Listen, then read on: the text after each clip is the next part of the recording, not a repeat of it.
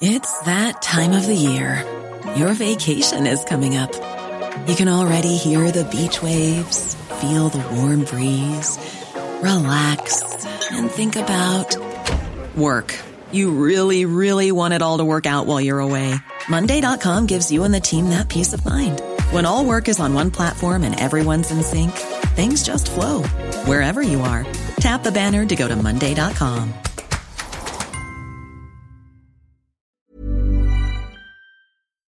Hello, tennis fans, and welcome to episode 22 of The Passing Shot. Please take your seats quickly, ladies and gentlemen. Thank you.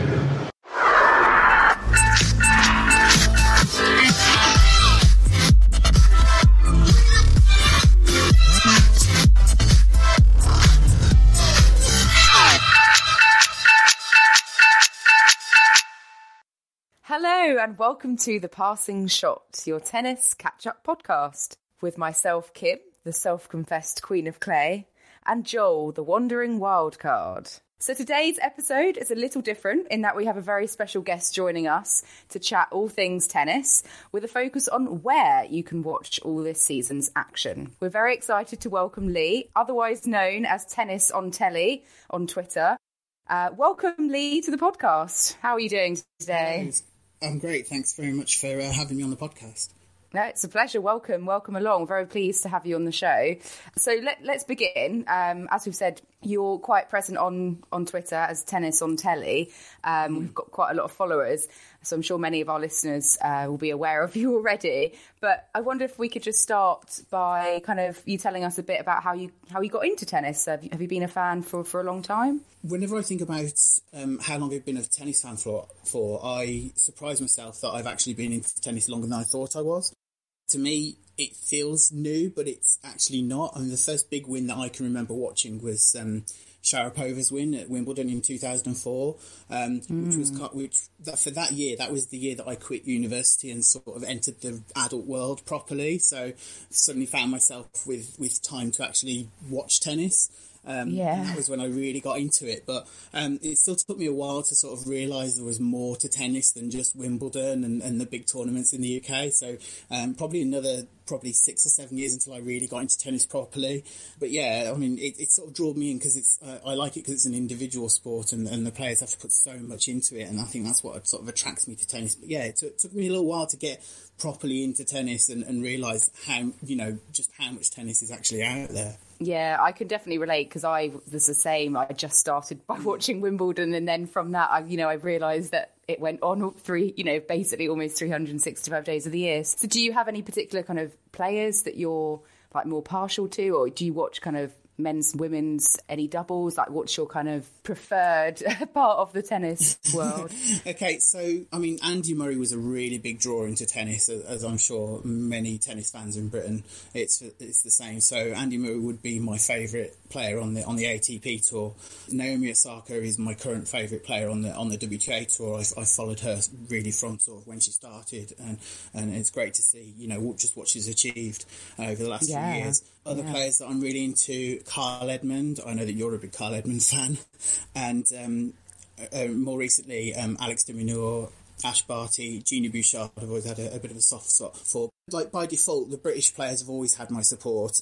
I, I follow them probably more closely than than other players because of the nature of running the tennis on telly stuff got a bit of a soft spot for the, for the Broadys. Um, I think they both need to find a bit of some some, some form um, at the moment, but um, really like watching um, Liam and Naomi and, and, seeing what they do. Um, and I think we've got some really strong doubles players in Britain on the ATP side, so I really like watching Jamie Murray. Um, Joe Salisbury's a really good player that I, I recently have, have, have, got into watching. Do like watching the doubles as well. So that, you know, it gives you a bit of a flavour of, of, of some of the players that I like. But you know, I quite happily watch most players. you know, there's yeah. I really dislike watching, and so, you know, you get some fans who really not will, will avoid watching certain players. No, that's not the case with me, really. Oh no, you're, you're a very fair fan. I like that. Yeah. and do you do you get out to see much? Uh, do you get out to see much live tennis as well? I mean, yeah, whereabouts I mean, are you based? Um, I'm based here in Birmingham, um, so I have a WTA tournament just down the road, which I've been to every year since 2011, whether that's just a day or, or the full week. Also been to a lot of the other tournaments around Britain, so Queens, Eastbourne, Nottingham. The ATP finals have been to um, pretty much almost every year since about 2012. Oh, great. Yeah, to, no, it's, um, we're very lucky, aren't we? challengers. Okay. Yeah, we're quite lucky that we, we have um, quite a lot of tournaments in the country. So I've been to a couple of challengers. Um, went up to Glasgow last year for the new challenger there. Been over to Loughborough for the challenger there. Been to a couple of sort of, like ITF tournaments, uh, Nottingham, Shrewsbury. Also been to the French Open. Went there a couple of years ago. Watched Kyle Edmund lose to Kevin Anderson in five sets in the baking hot sunshine. Oh, And then last year went to um, Luxembourg, went on a bit of a road trip to Luxembourg and then on to Antwerp. So got to watch Kyle. Didn't see him win the final, but to watch sort of his run to winning his first title. So that was a really good experience. Um, and then this year I'm going to go to the Fed Cup next week. Try and get into Wimbledon finally because I've never managed to get myself into Wimbledon. So that's an aim for this year. Also plan to go to the Geneva Open in May and perhaps somewhere else abroad later in the year. brilliant. I, I, that's great that you, you've literally been to so many tournaments. I love that. I mean, I, I think it's great when you can combine like tennis and travel and, and um, yeah, the Fed Cup's exciting. You know, it's the first time we've had it for so many years. So that, that'd be great. And, you know, hopefully I'm- I'm we'll be able to pull off a good looking forward to performance. I think my favourite one's probably Nottingham because it's a mixed event. Grass is my favourite surface. Nottingham's got really good facilities. You get close access to the players. And um, a little bit of a fact that you may not know uh, Nottingham is the only tournament outside of the Grand Slams uh, where Eurosport actually does its commentary on the site. So you get to see the commentators, uh, or you can meet the commentators who are working on on the uh, tournament there at Nottingham. Whereas for the other tournaments that Eurosport cover and a lot of the ones that BT Sport cover, they're doing it from their base in London. It's a bit of a, a bit different at Nottingham. I don't know Quite why unique that is. then. Um, Yeah. yeah, They really, they that really is. want to see the sights of Nottingham. Then uh, I imagine. Yeah. I'm sure. I'm sure it's a contractual or it's you know some technical reason, um, but that that's quite good um, that you get you get access to that, that they get access on site rather than doing it from sort of some basement in uh, some studios in London or wherever. Um, Yeah. When I'm at home, I try and watch most of the finals of all of the tournaments on the tour if I can. So watched. Um, I didn't wa- manage to watch all of the, the finals that took place today, but did watch um, Dan Evans in his Challenger final today. I used to find that I used to watch a lot more ATP than WTA until about three years ago, and now it's kind of switched to the other way- around. I'm more likely to watch WTA than ATP. But I mean, I generally try and watch a bit of both most weeks um, because of, of work and other commitments. I don't tend to manage to watch much early in the week, but you know, semi-finals and final. aren't Watch the main bits. Yeah, so kind of building hmm. on that, obviously watching tennis on hmm. TV, you obviously kind of set up on Twitter tennis on telly account. Now, can you just give us some more information on the background of that? When did you start it? What were the reasons behind it? Yeah, just give us a, an overview of that. Okay, so so what it does is basically, if people ha- don't follow it, the idea of it is to give people information on where they can watch tennis on TV or online in the UK. Um, there's a bit of an emphasis on British players, mainly because that's kind of what people want to know, and that's what I found that people were asking is where can I watch Andy Murray, where can I watch Jo Konta, how can I watch Jay Clarke in a Challenger, for example. The Twitter account's supported by a website, tennisontelly.uk. I put loads of information on there. Um, I do a weekly roundup on a blog post on there with what's coming up for the following week. So this week, looking ahead towards the coverage of the Fed Cup and some of the ATP tournaments that are taking place this week. I've been doing it since the beginning of 2016, mainly because I sort of got into tennis Twitter in 2015. Um, and it was one of the things that I saw that was coming up a lot that people were always asking, well, how can I watch this? Where do I, where can I find this match or who's covering this? And I thought, why isn't this like one place where this information is easily available? So I started off simply by putting things into a, a Google Calendar and setting them up to automatically um, tweet when the program starts. So that stuff's still going today. Um, for a long time, I've had a slightly sort of geeky interest in how television works behind the scenes and got really interested in how tennis broadcasting works behind the scenes. It's got to the point now where I can probably identify most commentators um, just by their voice. So switch on the match and they don't even need to have had to have introduced themselves, and I can kind of work out. I can kind of know instantly who that is. Um, I was wondering if you guys had any sort of favourite commentators that you like to listen to when you're watching TV or when you're watching tennis on TV, or if you prefer to watch it without commentary, or what your thoughts were on, on, on commentary. I, for me, I, I like it when you get recent players, uh, like recently retired Yeah. players, giving their verdicts. I just think they're a bit more like up to date. Like Lleyton Hewitt, I think is a really Mm-hmm. good commentator. I enjoy it when Andy's done a bit, or um, like Andy Roddick as well. I think, oh yeah, for me, I really like Jim Courier. I think he's him on him and Mark Petchey on ITV for the French Open coverage. I really, I think that's a really strong uh, combination. Uh, I think Jim Courier is very articulate when he's when he's doing his commentary. I think they're better than the some of the old kind of guard on the BBC. You know, Andrew Castle Mm-hmm. and John Lloyd. I find their facts can be a bit dodgy sometimes, but um, yeah, I guess I, I don't. Yeah, I, I normally listen to it with commentary, but unless uh, I don't know, sometimes if I'm trying to do something else, or you know, I might turn it down. Or but Mm. but it's nice to hear the balls being hit, isn't it? So. I wondered if you'd heard any of Laura Robson's commentary that she'd done recently for, for BT or, you know, recent players. Um, Sam Groth, I know, has done a, a bit of commentary on the Australian swing. I wondered if you'd heard any of that or and had any opinions on, on their commentary or... I haven't myself. I know Laura Robson was doing it, but I hadn't. I didn't actually watch any of that because I don't have. Was she doing BT Sport? I don't. I don't have that. So Um, I, th- I thought I thought Laura Robson was, was quite good in complimenting in complimenting the, the the sort of traditional commentator. I think she was mostly on with Chris Bradnam. Um, I thought that they did quite well. Uh, sorry, that she did quite well um, on the commentary. Uh, Sam Groth as well. He had a lot of knowledge and, and was really, really really good to listen to. A couple of other of my favourites. Um, Annabel Croft, one of my big favourites. Um, I like listening to Annabel's commentary. I think she's very insightful. She really does a lot of research. Uh, sat behind her at, in Birmingham and could see the amount of notes that she'd got um, was kind of overwhelming because she was doing the encore, not, not the encore interviews, but she was doing um, television interviews after the like before and after the matches. Um, although the commentary itself wasn't in Birmingham, she was. So you know, it's good to see that someone does a lot of research in there. I think I think it's quite obvious sometimes when commentators don't do that research. Um, you know, yeah, not to single- yeah, they really have to know their really stuff, don't they? Yeah, I don't really Yeah. single anyone out particularly, but John does not do any research. Clearly, Oh, um, it just relies on the name. exactly.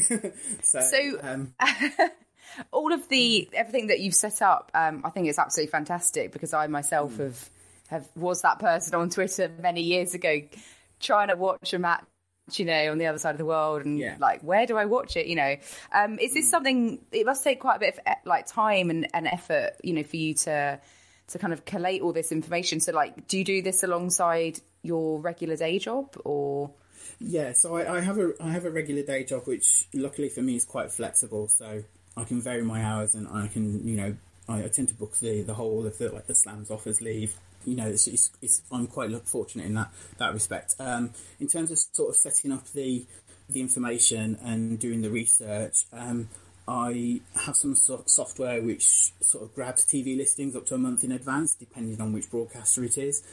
So, for example, for BT Sport, I, I pretty much get their listings a month in advance. Um, for um, Eurosport, it's a little bit shorter notice. Um, for for like ITV and, and BBC, when they do the slams and the coverage that they do, it's it's probably two to three weeks worth.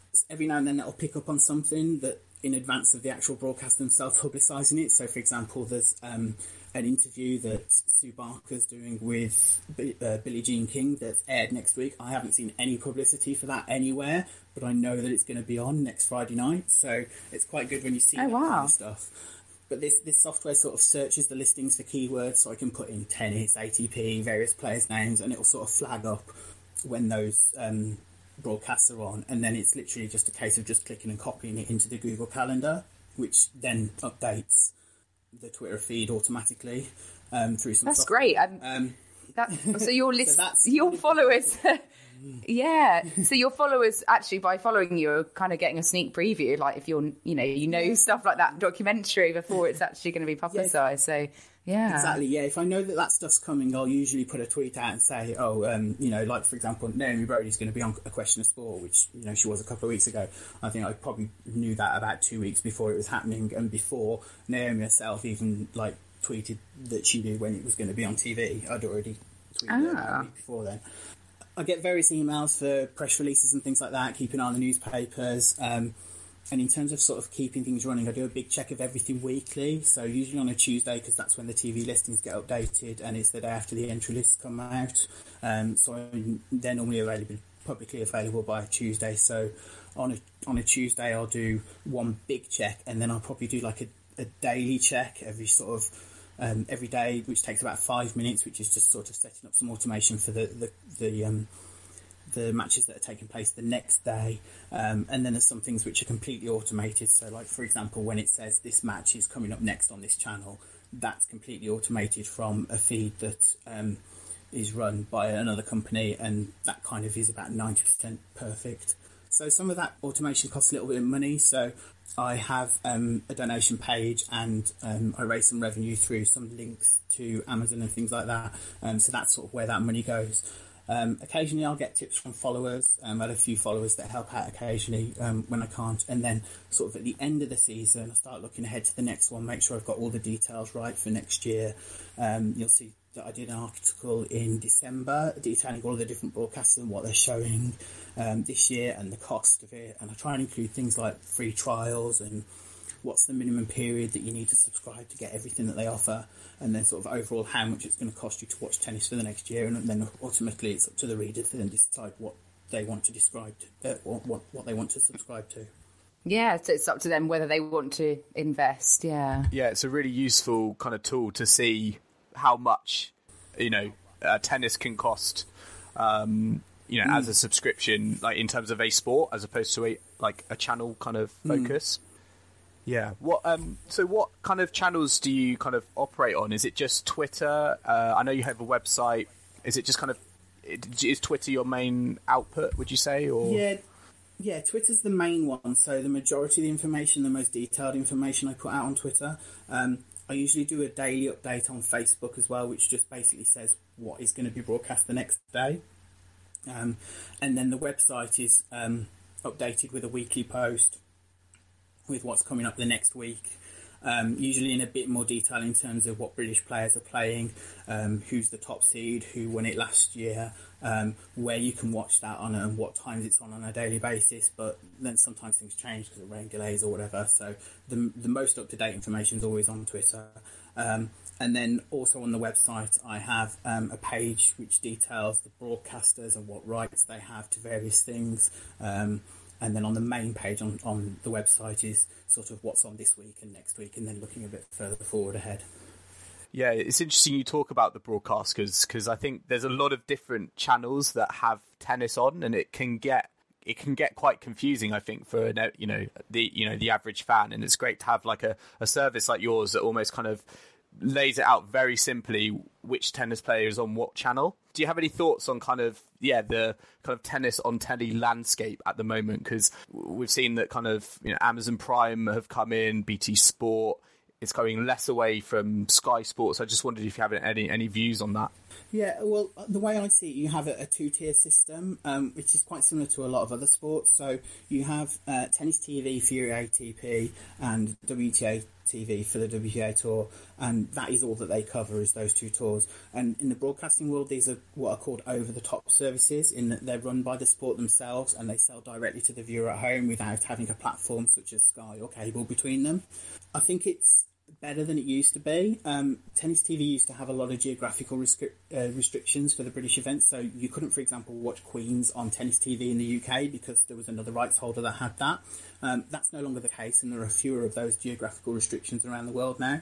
Um, there's a couple of events that WTA TV don't um, show um, because those events have existing um, contracts with local producers. So, um, for example, Quebec is one of those, and Nottingham is one of those. Um, so they're not on WTA TV, but local broadcasters show them, and then it's up to the individual companies such as um, BT or Amazon Prime, for example, or Sky Sports, as it would have been in the past, to buy those separately rather than buying the being as part of a package of the full tour. Um, but WTA TV is in a lot better position now than it used to be sort of three or four years ago because um, their production company, Perform Group, produced the feed for WTA TV and the world feed for the broadcasters, and then the broadcasters can then choose what they want to take from that world feed, whether they put their own commentary on it or whether they use the world feed commentary. Um, so I don't think it's as bad and as fragmented as it used to be. Um, there's certainly more tennis available than ever before, with um, cameras on almost every tour and every court at a Grand Slam. Um, with, for the die-hard fans, um, you've got almost everything from those tours in one place on Tennis TV. Challenger and streams as well. Yeah, exactly. Um, exactly. Um, I think the the lines between those over the top broadcasters and traditional broadcasters is getting blurred. Um, so your second tier down from from from that is your like your WTA on BT Sport and your ATP on Amazon Prime Video um, for the majority of the year. Um, but you don't get everything, but you still get a decent amount of coverage. Um, but you might prefer it that way if you're interested in other sports that BT covers or the other benefits that you get from Amazon Prime. I mean, certainly I've um, found that since subscribing to Amazon Prime for the tennis, I'm using that for other things. Um, one of the questions that I often get is why isn't everything all in one place? But to me, I think it's nice to have a bit of a healthy competition because the broadcasters actually then have to put some effort into making that a quality product. Whereas if it was all in one place, you'd have one broadcaster producing absolutely everything. Um, I do worry that the, the quality quality might drop, and the broadcasters are then not fighting for your, for your money. So at the moment, they have to provide a quality product. Um, I think Amazon learned that with their US Open coverage last year, where they weren't covering all of the sports at the beginning, which is kind of what viewers, viewers expect when you look at the coverage of other Grand Slams. Um, the US Open for the last two years on Eurosport and on Sky before that. Um, it was uh, disappointing to then not see that, that same sort of level of service replicated by Amazon Prime. Do you think, um, just in a British kind of Wimbledon specific context, do you think with all the, the rise of like Amazon Prime and other competitors that like the BBC's coverage of Wimbledon, you know, would be threatened going forwards, or do you think that is kind of set for life because it's such a institution? Not really. Um, Wimbledon's what's called a protective event, so at least the finals have to be free to air at the moment, unless there's a huge change in the law. Um, the BBC have the rights to Wimbledon until, until at least 2024 at the moment.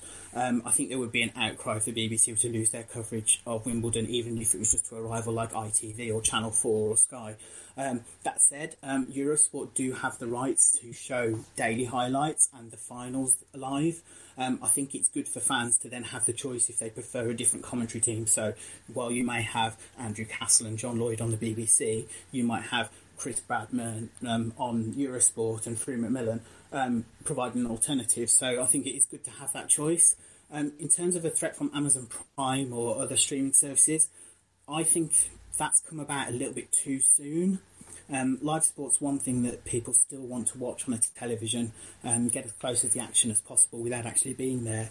Um, at the moment, there's a delay introduced by streaming, which is too much for many fans. So, especially if you're like trying to follow a match on social media while you're watching it, or Yeah. with a scoring app on your phone, you, you know, it can ruin a match point quite easily if you're watching the match on Yeah. the stream and then suddenly your phone, you know, pings that that one of the competitors has won the match before you've actually seen it in front of you.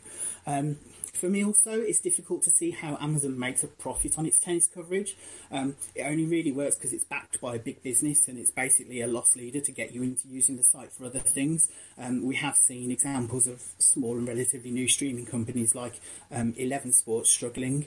Um, they've had to hand back their rights for European football and UFC. So um, Amazon only really works because it's got that other business behind it.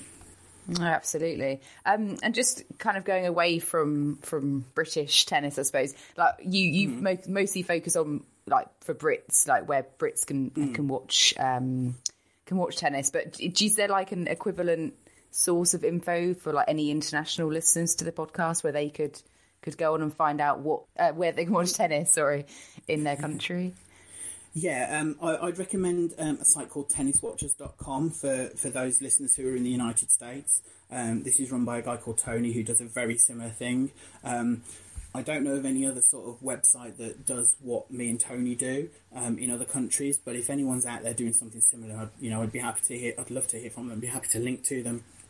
Yeah, um, anyone, Um, yeah, anyone listening in, um, you know, please get in touch with with Lee Yeah, about uh, about that. Be helpful for everyone. And we actually had a listener question um, from one of our from one of our, listeners on Twitter.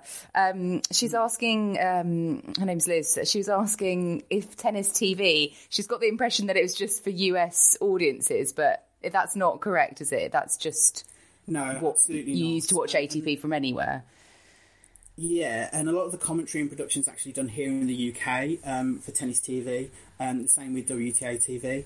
Um, it is important not to confuse Tennis TV with Tennis Channel, which is Okay. um, a broadcaster in America. So I think sometimes people do get those two confused. Um, so Tennis TV is the ATP sort of over-the-top streaming platform, which is available worldwide. Um, Tennis Channel's just an American broadcast network who have rights to show various tournaments like the WTA. Um, so they work like BT Sport do in the UK or beIN Sport do across Europe and the Middle East. So um, it's important to make that distinction. I think there is sometimes because they're very similar names, people do get those two services confused. And do you think that you know in the future, what what are the chances of kind of a platform service which had ATP and WTA together? So you know, if you're a really kind of passionate tennis fan, you could watch all the tennis all in one place on one on just one platform. Do you think that could ever happen, or do you think like the chances of that are just very very unlikely? Um, we've kind of moved away from that because you used to have that with tennis TV because it used to be ATP and WTA TV. It's quite clear that the WTA um, or, or ATP didn't want to. I think it's probably more the, the WTA didn't want to be part of that and wanted to do their own thing rather than ATP saying we don't want WTA on our platform anymore because I'm sure by losing that they probably lost lots, lots of customers. Um, so I'm not sure, but I think it's I, I do think it's probably the way it is now is probably the way things are sort of split up now is probably the way it's going to stay for a while. Um, the only exception to that being that we'll probably find that when rights come up for renewal, for example, BT's rights to the WTA um, expire at the end of this year. Um, are BT going to renew those rights into 2020, or will we see another broadcaster or another online um, company pick up those rights uh, and uh, for the WTA tour. Um, but I think Tennis TV and WTA TV will pretty much stay as they are, and it will be only that the right, the sort of the broadcast rights will change over time as and when they come up for renewal. Well, I guess if there are any changes, then we know where to find out what's going on, and that'll be through yourself. So, um, yeah, I mean, it's, it's amazing that, that you know, you're obviously extremely knowledgeable about uh, tennis broadcasting, um, and yeah, anyone obviously wanting to to find out how you can watch, you know, your favourite tournaments, favourite players, then do check out. Was it tennisontelly.co.uk? Tennis on Tel- UK. It's tennisontelly.uk, so there's no code Okay. in there. It's just .uk. Um, tennis on telly on Twitter and on Facebook. Perfect. We will put all of that in in the show notes as well on the on the podcast notes if anyone Um, doesn't catch that. I also have I also have an account which is called ITF Live, which has string, links to streams of ITF events. Um, I'm working on a similar one for ATP Challengers, um, which will automatically tweet links to Challenger matches. I've not quite got there yet because it's a bit more complicated than the ITF one was, um, but hopefully have that up and running in a couple of weeks. Um, Oh, great. wants to sort of follow me personally, it's Yelnats underscore eel, which is my name backwards. So Y E L N A T S underscore E E L. Um, that's you know if you want my personal thoughts on tennis and sort of everything else going on in my world. Yeah, great stuff. So going back to kind of tennis in general, um, obviously we've got the Davis Cup, the qualifiers have, have just sort of been taking place this week. Uh, I've got the Fed Cup next week. What what do you think about all these changes? You know that's taking place in the in the team competitions. There's been you know quite a lot going on with that of late. What, what's your take on that? Well, the Davis Cup's a difficult one for me because um, I don't know if you've ever been to a, a Davis Cup home tie, but there is nothing like the atmosphere of a Davis Cup home tie. Um, Yeah. lucky enough to go to. to there was one here in Birmingham a couple of years ago. Um, we played Japan at home. Um, absolutely nothing like that atmosphere. Um, it will be a shame to lose that as the finals. Um, you've still got that to some extent in the um, the qualifying round that took place last week, um, but the chances of, of Britain getting a home Davis Cup tie, uh, like slashed to now a quarter of what they used to be. Um, Yeah, it's such a shame. it remains to be. Yeah, I think it remains to be seen how successful that new format of the finals will be. Um, I do think there'll be some players who will probably sit it out, with it being at the end of the year, straight after the ATP finals. Um, in terms of the Fed Cup, um, I'm going to the Fed Cup in Bath this week. I'm looking forward to cheering on Great Britain. Um, although it's a group stage and not the traditional sort of home and away format, I think it's great for the Brits to be able to host this event, um, played on home soil and not in Estonia or Israel or wherever they've played them in the past. Um, in terms of sort of the rest of the calendar, I don't mind sort of minor changes to the calendar. They're always going to take place anyway. I don't think we've got enough details on this new ATP Cup that's going to happen next year to sort of make a judgment on it. But for me, it seems a bit of a backward step to replace the Hopman Cup, which I think has proved its popularity every year.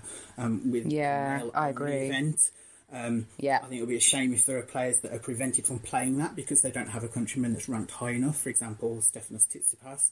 There aren't sort of any high enough ranked other Greeks to play with him to form a team. So that yeah. would be a shame to not have some of those players being able to play. I don't know whether that tournament's going to offer ranking points or how that's going to work. Um, it, I think it's all up in the air. Yeah, particularly with like the Olympics as well, and like being eligible for the Mm. Olympics. It'll be interesting to see, you know, with like you know this new iteration of of the Davis Cup, how you know maybe they kind of position it as a way. Well, in order to play in the Olympics, you need to kind of represent your country at Davis Cup, whether you like it or not.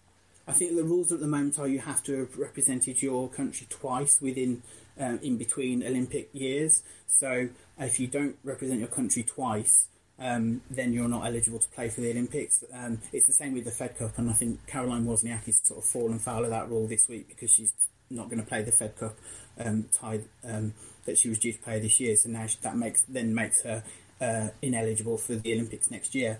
Um, or sorry, the, ne- the next uh, is it next year? The next Olympics year? 20- Yeah, it is next year. Yeah, wow, comes round quick. Um, I know. so I think they're going to have to make some rule changes there because there are going to be fewer opportunities for players to play Davis Cup um, if there is only a qualifying round and then a finals. And kind of moving on, do you who do you fancy in terms of like the, the up and coming players? You know, you've you've spoken out. Obviously, you're a big Andy Murray fan, Kyle Edmund. Um, are there any other players you're kind of got one eye on in for, for the future? Um, yeah, um, one that I would pick out would be Alex de Minaur. I mentioned him previously as um, a player that I that I really enjoy watching playing. I can see him doing better than some of the other players that have been tipped to, for success. I love how sort of quick he is around the course, and um, I really enjoy watching him play. I got got a chance to, to see him play live in Nottingham last year, um, and it was amazing how fast he is. Um, you see it on the TV as well, but to see it in person is just you know crazy. Um, I think we've got some great prospects in British tennis with the likes of Cam Norrie, who's really great on the clay. We don't have a really sort of, we've never had, a really sort of great clay court player. Um, Jay Clarke and Katie Boulter are doing really well um, as well in, in British tennis. So yeah, so it's quite an interesting time, you know, in the tennis world at the moment. Obviously, we've had all the news about Andy Murray, and he's recently had, you know, hip surgery again.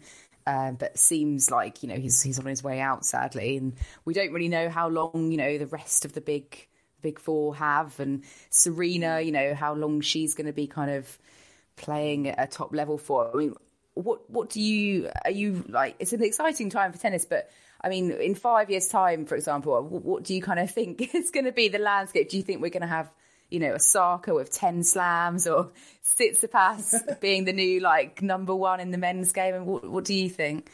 I mean, that would be fantastic, wouldn't it? Be a Osaka with 10 slams. Um, Well, she's already got two, so uh, Well, actually, maybe I'm a bit ahead two down, myself. eight to go. Yeah, yeah, there we go.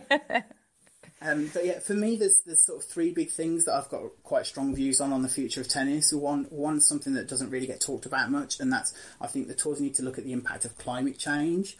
Um, I think I can see big changes to the tour calendars if things get worse in that respect. Um, for example, it makes no sense for me to play the Australian Open in 40 degrees Celsius heat in January and then have a bunch of indoor tournaments in Europe in October when it's colder down under. You can play indoors at any time. So to me, if I was in charge of the calendar, I'd swap those over.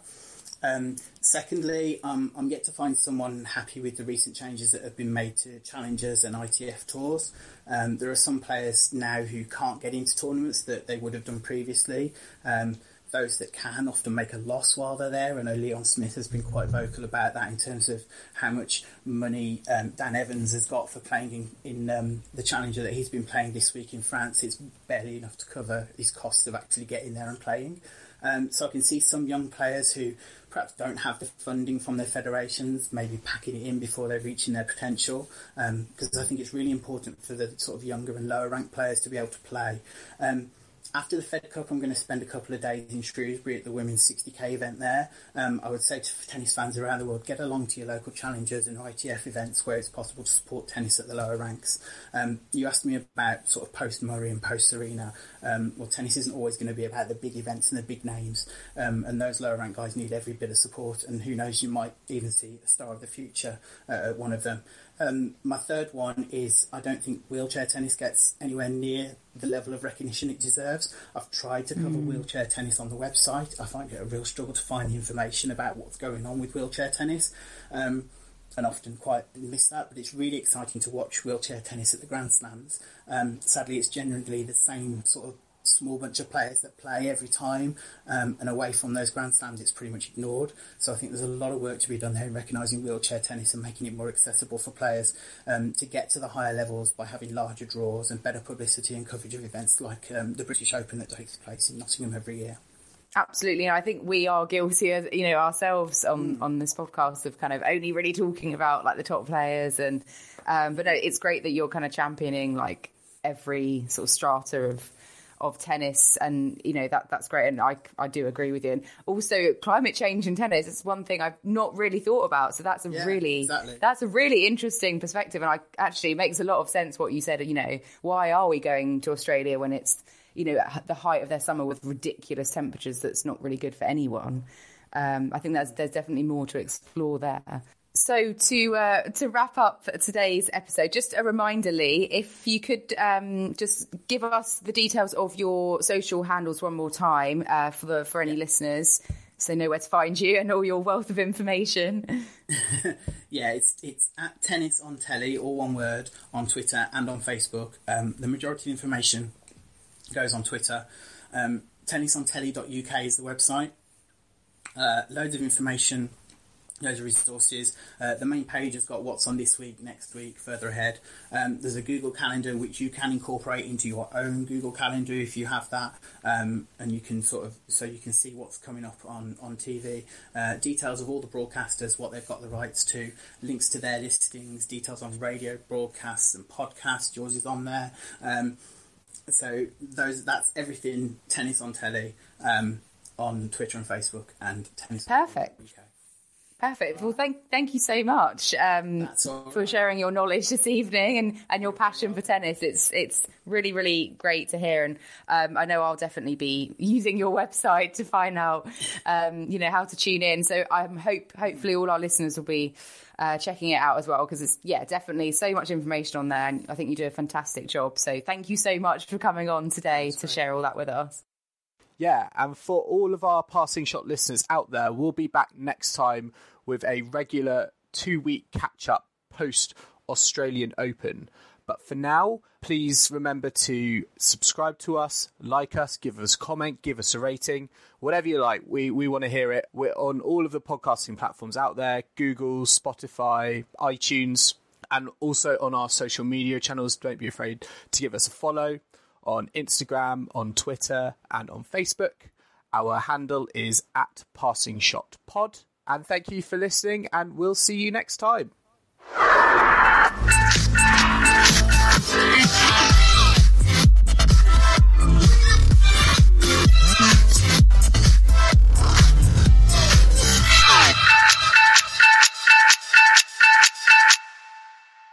Hey guys, Joel here from The Passing Shot. I hope you really enjoyed uh, our latest episode with Lee. We actually got so caught up in the conversation, we forgot to ask him a couple of questions. So rather than kind of deleting them and, and leaving them uh, leaving them on my on my computer. We're actually going to play them now for you.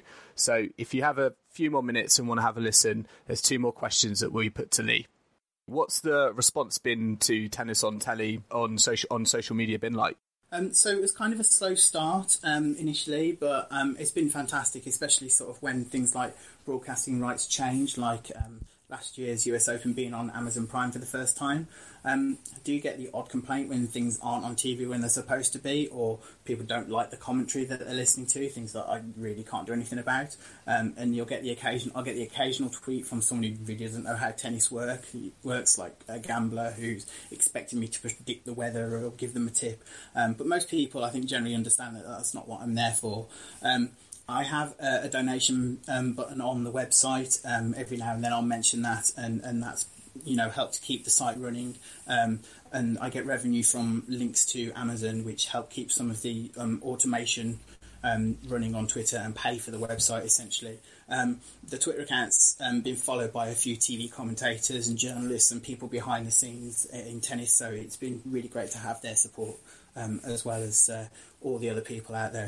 So, Lee, on the website, you've got kind of like uh, an estimate for what a fan would, on average, spend if they were going to kind of subscribe to be able to watch the majority of tennis for the year. I think it's about 175 pounds. Yes. Um, yes. That might seem quite a lot to you know uh, quite a dedicated tennis fan. Even um, I mean, mm. is there any kind of what what what do you think in terms of is, is that an unreasonable cost to pay, or is that kind of quite cheap compared to other sports? Well, I mean, I mean, ultimately, it's down to the the person to decide what they want to subscribe to and how much tennis they think that they're going to watch. So, um, personally, I don't subscribe to Tennis TV and WTA TV because I think that um, Amazon Prime and WTA TV give me enough tennis throughout the year to be able to watch. That's not to say that sometimes there is the one match that I really wish that I had that service so that I could watch it. Um, but the, in terms of um, with if we put tennis TV and WTA TV to one side, the over the top um, the over the top suppliers, um, it's actually cheaper than last year. Um, with the ATP now being on Amazon Prime, um, that's cheaper than it was previously having it through Sky last year, and actually you're getting more coverage from Amazon Prime than you would have got um, through Sky and the de- deals that they had. Um, but yes, it is expensive overall um, for any sport, sort of beyond the most popular events that are free to air. Um, so it's no wonder that there are people out there who'd sort of rather watch on betting streams or on dodgy websites. Um, I think the first of those I see as an issue because there's been a gambling problem in tennis, and um, to me it's hypocritical of the tours to then accept sponsorship from gambling companies and allow betting sites to stream their matches. Not that you can avoid the adverts for gambling anyway when you're watching sports on TV. Um, the illegal streaming of TV broadcasts, I think, does nothing to help tennis. If you're watching through a dodgy website with a million pop ups, then really should be ashamed to call yourself a fan, in my opinion, because the sport itself actually gets no benefit from that. So that's just my view. Mm. No, that's that's fair enough. Yeah, I mean, I've, it's uh, it's tough, isn't it, when you, you, sort of you don't want to mm. pay, but you know, I, yeah, those dodgy websites, I don't really touch them with a barge pole because you just don't know how secure they're going to be. Even when we're on a budget, we still deserve nice things. Quince is a place to scoop up stunning high-end goods for 50 to 80% less than similar brands. They have buttery soft cashmere sweaters starting at $50, luxurious Italian leather bags, and so much more. Plus, Quince only works with factories that use safe, ethical, and responsible manufacturing.